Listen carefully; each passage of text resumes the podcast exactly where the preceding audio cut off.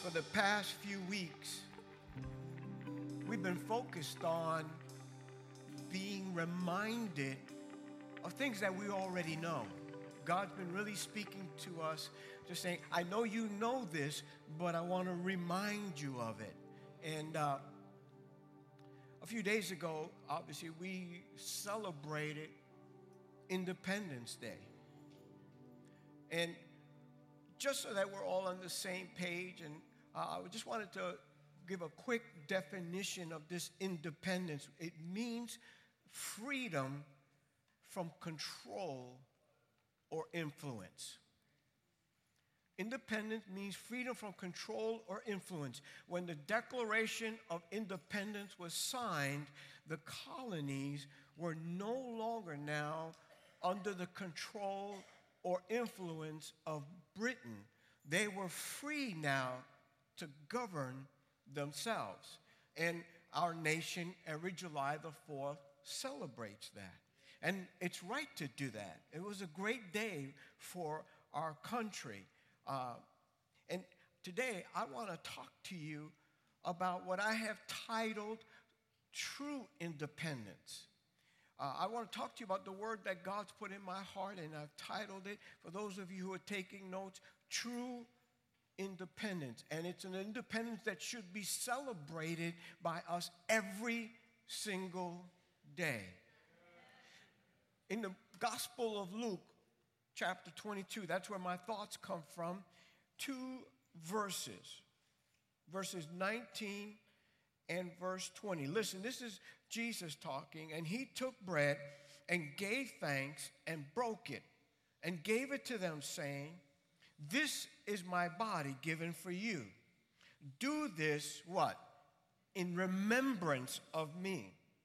In the same way, after the supper, he took the cup, saying, This cup is the new covenant in my blood, which is poured out for you.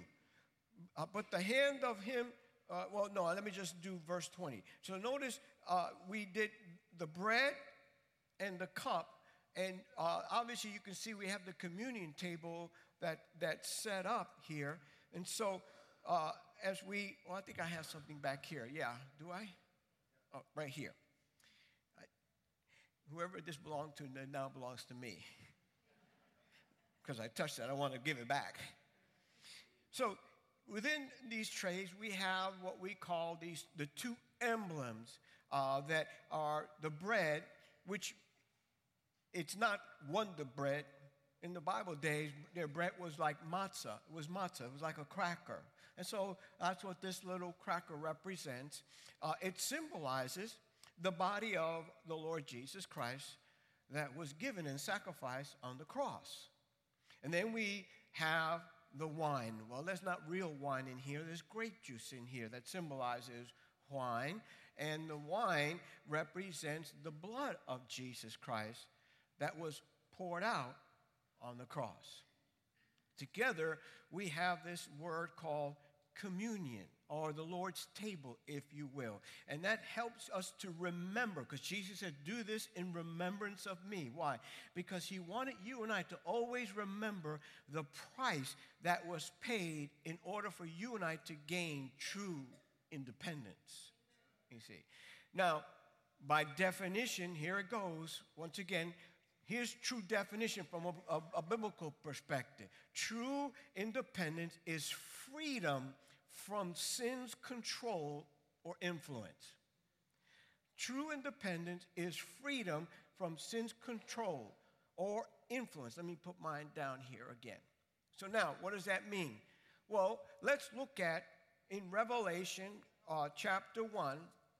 I'm going to turn there uh, really quickly and look at verse 1 through, uh, excuse me, verses 4 through 6.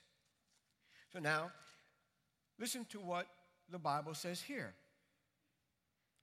John, to the seven churches in the province of Asia, grace and peace to you from him who is and was and who is to come, and from the seven spirits before his throne, and from Jesus Christ, who is the faithful witness, the firstborn from the dead, and the ruler of the kings of the earth. To him who loves us and has what? freed us from our sins by his blood and has made us to be a kingdom and priests to serve his God and Father. To him be glory and power forever and ever. And the church say, Amen. So notice now the, uh, the, Apostle John, I want you to key on that, that we have been freed from sin. We've been freed from sin and, and by, by the blood of Jesus Christ. So now, here's what we need to do. Let's take a step back and to help all of us remember. Uh, for some of us, it will just be a reminder of something we already know. But again, from time to time, every single one of us needs to be reminded, needs to remember. In, in Romans chapter 5, verse 12, the Bible says, Therefore, just as sin entered the world through our one man, which is Adam, and death through sin, in this way, death came all people because all sin. Now, John chapter 8, verse 34, Jesus said this. Jesus replied, Very truly, I tell you, everyone who sins is a what? A slave to sin. One more verse, and then we'll put it all together. Romans chapter 7, verse 23. But I see another law at work in me, waging war against the law of my mind, and making me a what?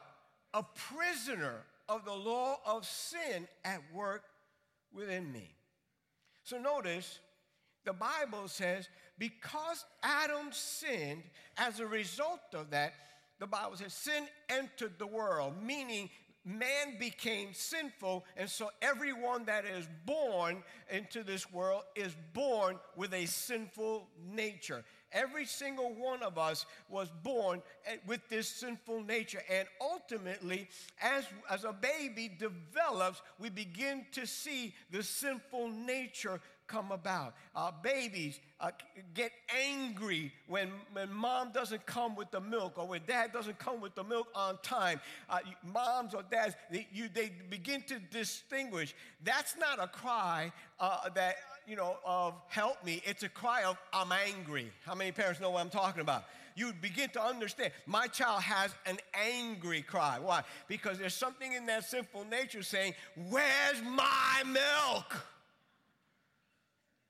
Angry cry. And, it, and as that child develops, you begin to see something that your baby that you thought was so precious really isn't precious at all.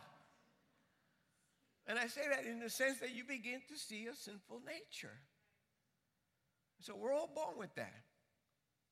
And then the Bible says, Jesus himself said, if you sin, then you are a slave to sin, meaning you are under its control.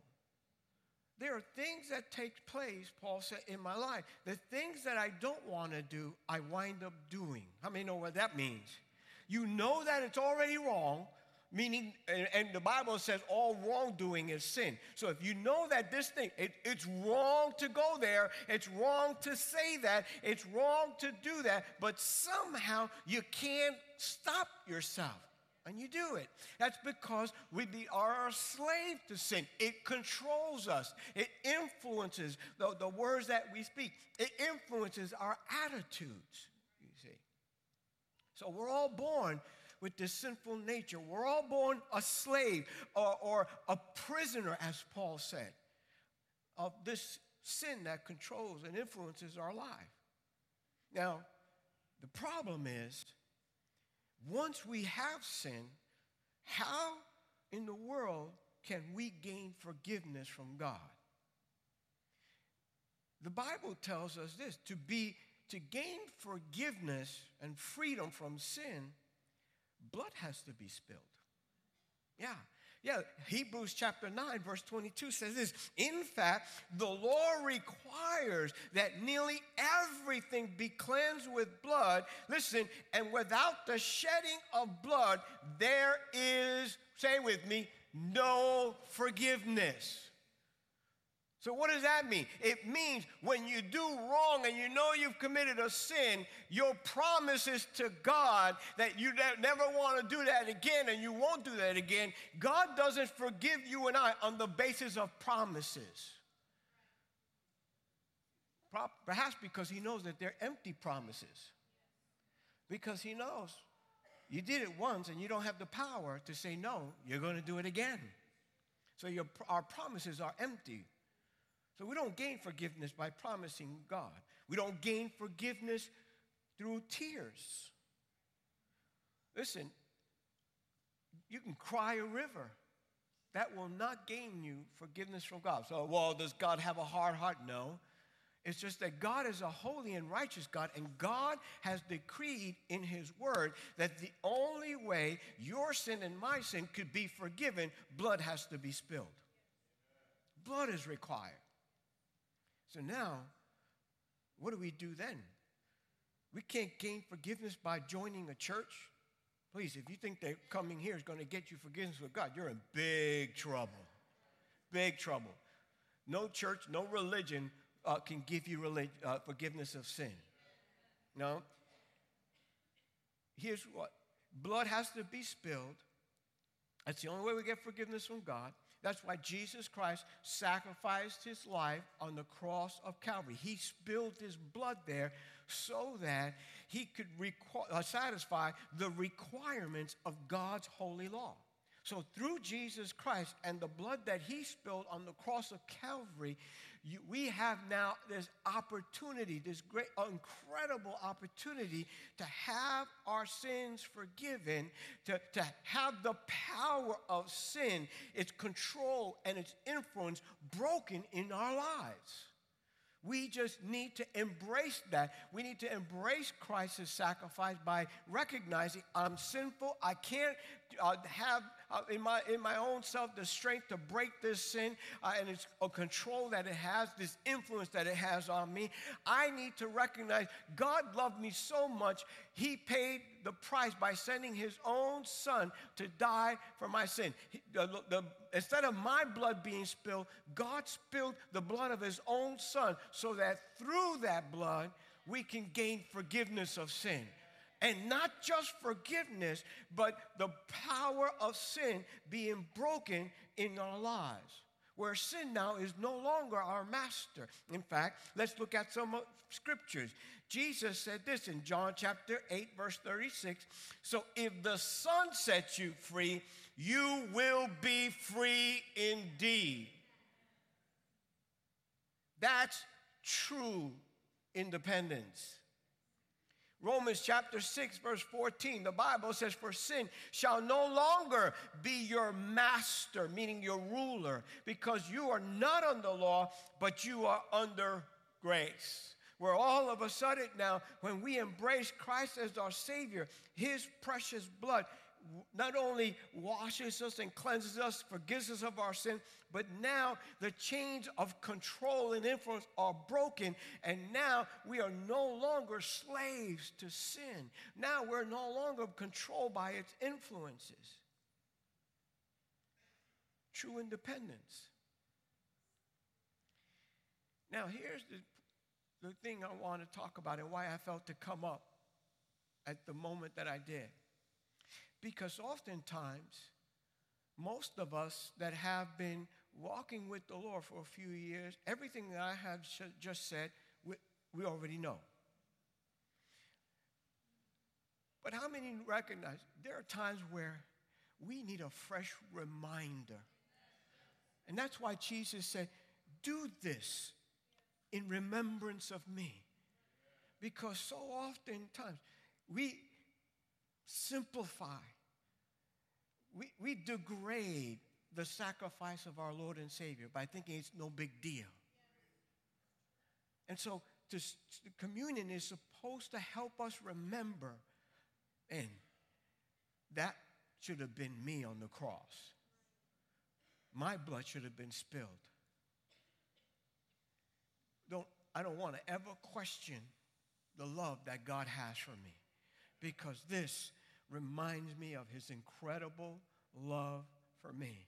For the Bible said, while we were still sinners, while you and I were still cursing his name, Christ died for us. And so that's true independence, that when we em- embrace Christ as our Savior, the control of sin, the influence of sin is broken as not only we are forgiven of our sins.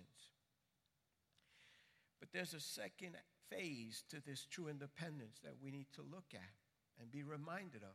Back in, in Revelation chapter 1, verse 6, I want you to look at the second part of that verse again. Listen, and he has made us a kingdom and priests to serve his God and Father. Through the blood of Jesus Christ, God not only has forgiven of our sins and broken the power, the control that sin has in our life, but notice now that the Bible tells us that God has made us a kingdom. By that means we are now the people of God. And He has made us now priests to serve His God and Father. Romans chapter 6, verse 18 puts it this way You have been set free from sin, and, everybody say, and, and have become slaves of righteousness. So now, what does that mean? Let's put them together. God has made us through the blood of Jesus, which we're remembering now, not only forgiven us of our sin and broken the control of sin in our life, but now God has made us a kingdom and priests. And we become now, instead of a slave to sin, we become a slave to righteousness. You see, true independence through the sacrifice of Christ means that we also now gain a purpose for life. Listen to me. God has cleansed us and purified our hearts from all the wickedness that we have done. He's broken the power of sin in our life so it doesn't control us any longer or influence us. We, can, we have the ability now to say no to that thing. But now, God did all of that so that now He can bring before us the purpose that He has for our life. And say, I am going to, I've made you a kingdom and priest before me. You're now going to be a slave of righteousness. What does that mean? Well, the word slave there means bondservant. It, it, it was a, it's a word that denotes when a, an actual slave loved his master so much the day of Jubilee, when all slaves were to be set free, if the slave loved his master so much that he didn't want to be set free, that he wanted to be the master's slave for life because he loved the master, then there would be an, uh, an awl will be driven and the hole made in uh, the, the lobe of the ear of that slave. And it would forever signify, I am a love slave. I love my master and I love being his servant. And this is the word that's used here that God now has transported us because now we've been set free from sin and now we've become this bond love slave of righteousness, living right, doing the right thing. Why? Not because we have to, but because we love God. We have purpose now for our life. So now, we're true independence so that we can serve God. So we have to, number one, we serve God through this righteous living. Now, here's the thing about righteous living we have to be careful, and this is the problem that many Christians fall into today. It's a plague in the church. We have people that live by what they think is right, not by what God says is right. This is the book of righteousness. This is the book that says this is right living as God has declared it to be. So, this is how you and I are to align up our life with. This is what you and I are to, supposed to live by. Not by what we think is right, certainly not by what this world tells us is right. Because listen, this world is controlled by our adversary, the devil, evil. And so if we go by that, it's going to lead us in the wrong direction. We'll never live a righteous life. Let me give you an example. Uh, this world says, hey, uh, you don't have to get married before God. It's acceptable that if you just love each other, you can live common law. That's what the world says is, is right to do that. But this book tells us something different. It tells us the opposite that when we are shacking up with somebody that we are not married to, and married means legally married, come on, can I get a witness somebody somewhere? Right? Legally married. Because I've talked to people and said, I've asked the question, Are you married? And I've gotten the response, Yes. And then I ask, Are you legally married? Well, no. You see, people are living by what they think is right. If we love each other, then we are married. It's right to say that we're married, even though we're not legally married. And now we're not acting and living in a righteous manner. So it's important that I stress that God has forgiven us of our sin. He has broken the control and the influence of sin so that now we have a purpose in life, and that means we are priests before God. We exist to serve God. And the first way we serve God is we have to live this righteous life. We have to become slaves of righteousness, which means we have to be a people of the book. Listen, this book is not archaic, it's not outdated. This book is more relevant today than ever before.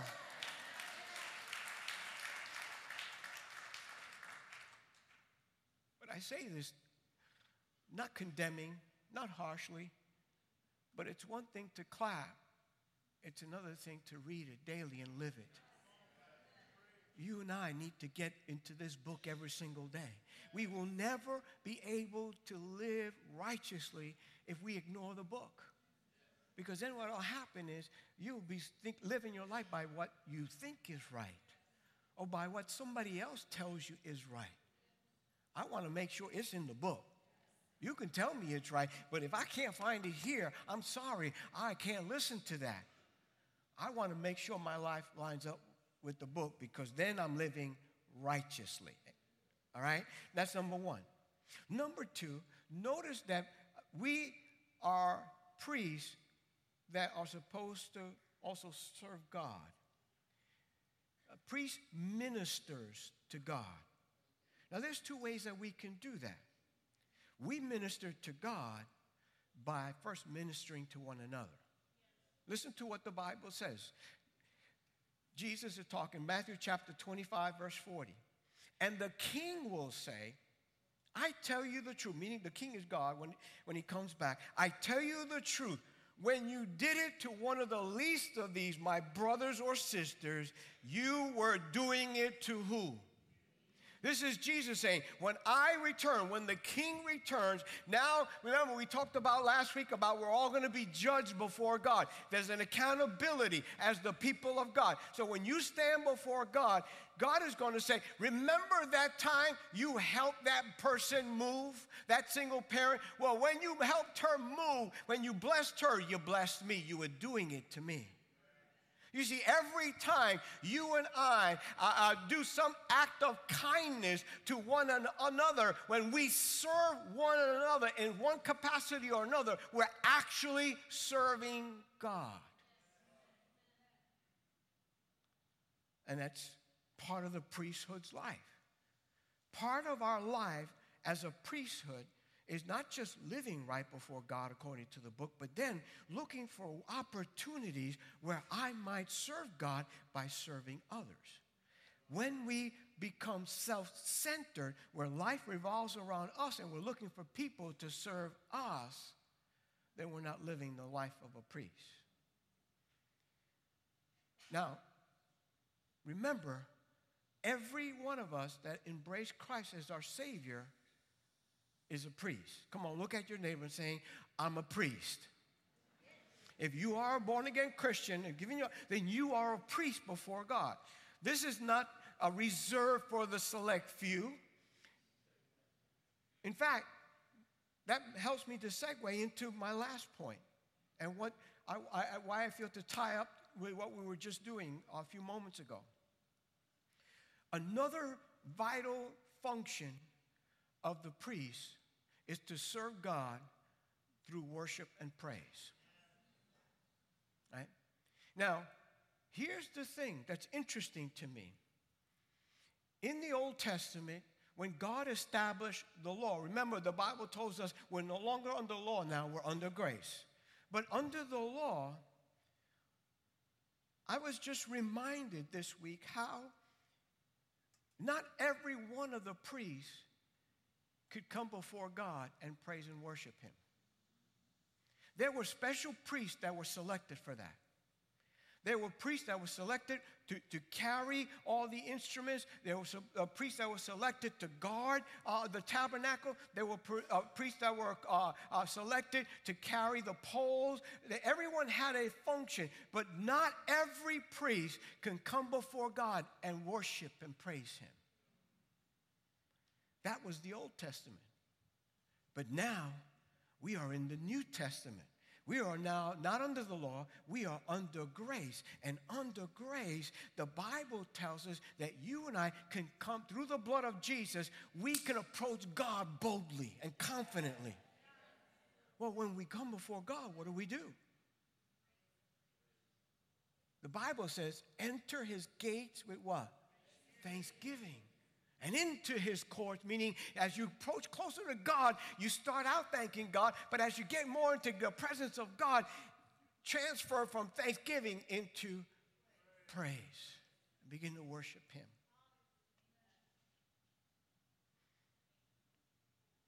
I want you to think about that for a moment.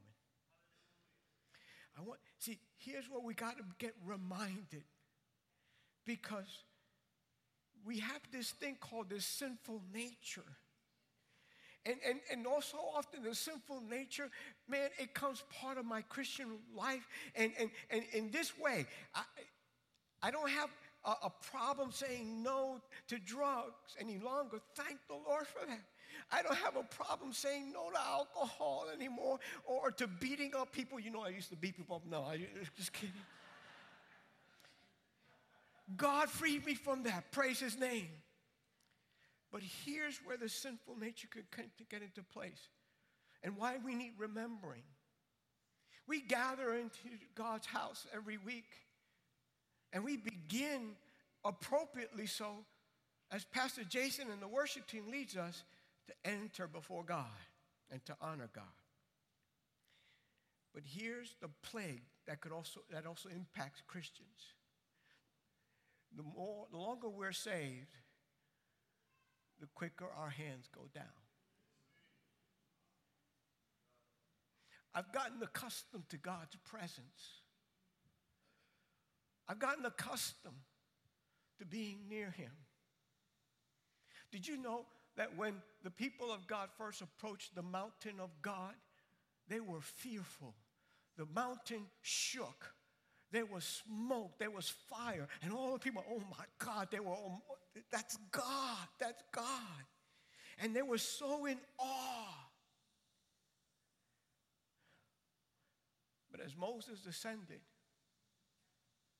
and he was there 40 days and 40 nights, it wasn't very long before everybody, right at, at still, they're still at the mountain, where all of a sudden the awe has worn off and they're still God's people, but now they're saying, it's time to party. It's time to, oh, I, I gotta watch my back. Sorry about that. I gotta watch my back.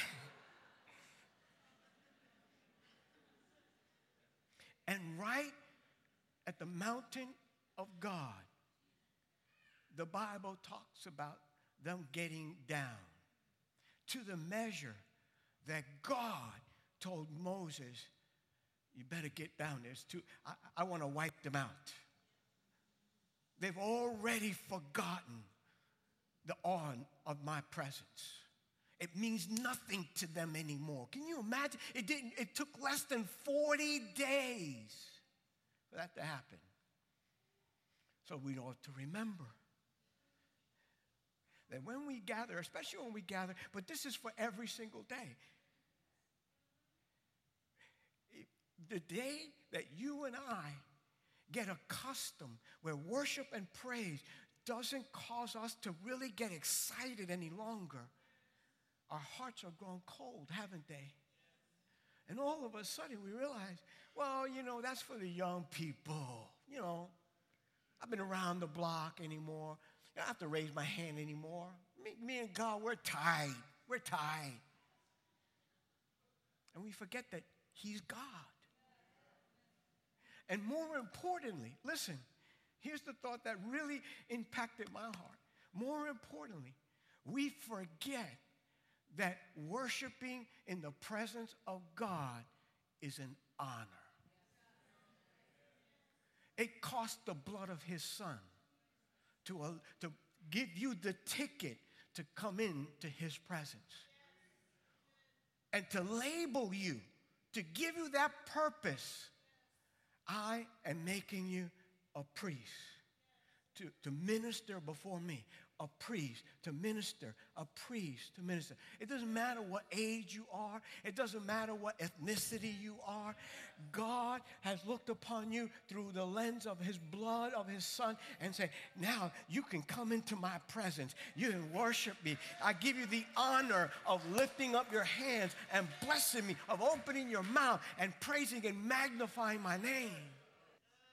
You see, the Bible teaches us that the angels that are gathered around God's throne, they worship without stopping. They don't take God's presence for granted. Oh, but you and I, see, we're better than the angels. We think we know more than the angels. We're cool, you know, we got our act together. Yeah, that's right. I read my Bible every day. Yeah, I got it together. So I'm cool. I don't have to get into all that. And that's why Jesus said, Would you do this in remembrance of me? Would you remember what it took to purchase your salvation? Would you remember what it took to break the power of sin in your life? Would you remember what it took for, for, for my Father to be able to see my blood so that He can bring you the high calling and give you the high purpose of allowing you to be counted among those who have the privilege to worship in His presence? And that's why I felt in, that song just triggered it in my heart. To worship you, I live. That is the heart of a priest. The one who recognizes I'm a priest not because I went to Bible school, not because I've achieved any status. I'm a priest because of his blood. I'm a child of the king because of his blood. And so, because it was such a high price, and he's given me such an incredible honor, I don't ever want to take it for granted. I don't ever want to be flippant. I don't ever go through the motions. I want to honor and worship God in spirit and in truth, as the Bible says. So, as they come down and to begin to distribute these emblems, I'm going to ask the worship team to come. Pastor Jason is going to lead us in some songs. We want to get to that point where we worship the Lord. That's true independence. Listen, here it is true independence. You'll see, come, let's put it on the screen. It's freedom from sin's control and influence so that, there's the purpose, we can serve God. That, brothers and sisters, is true independence.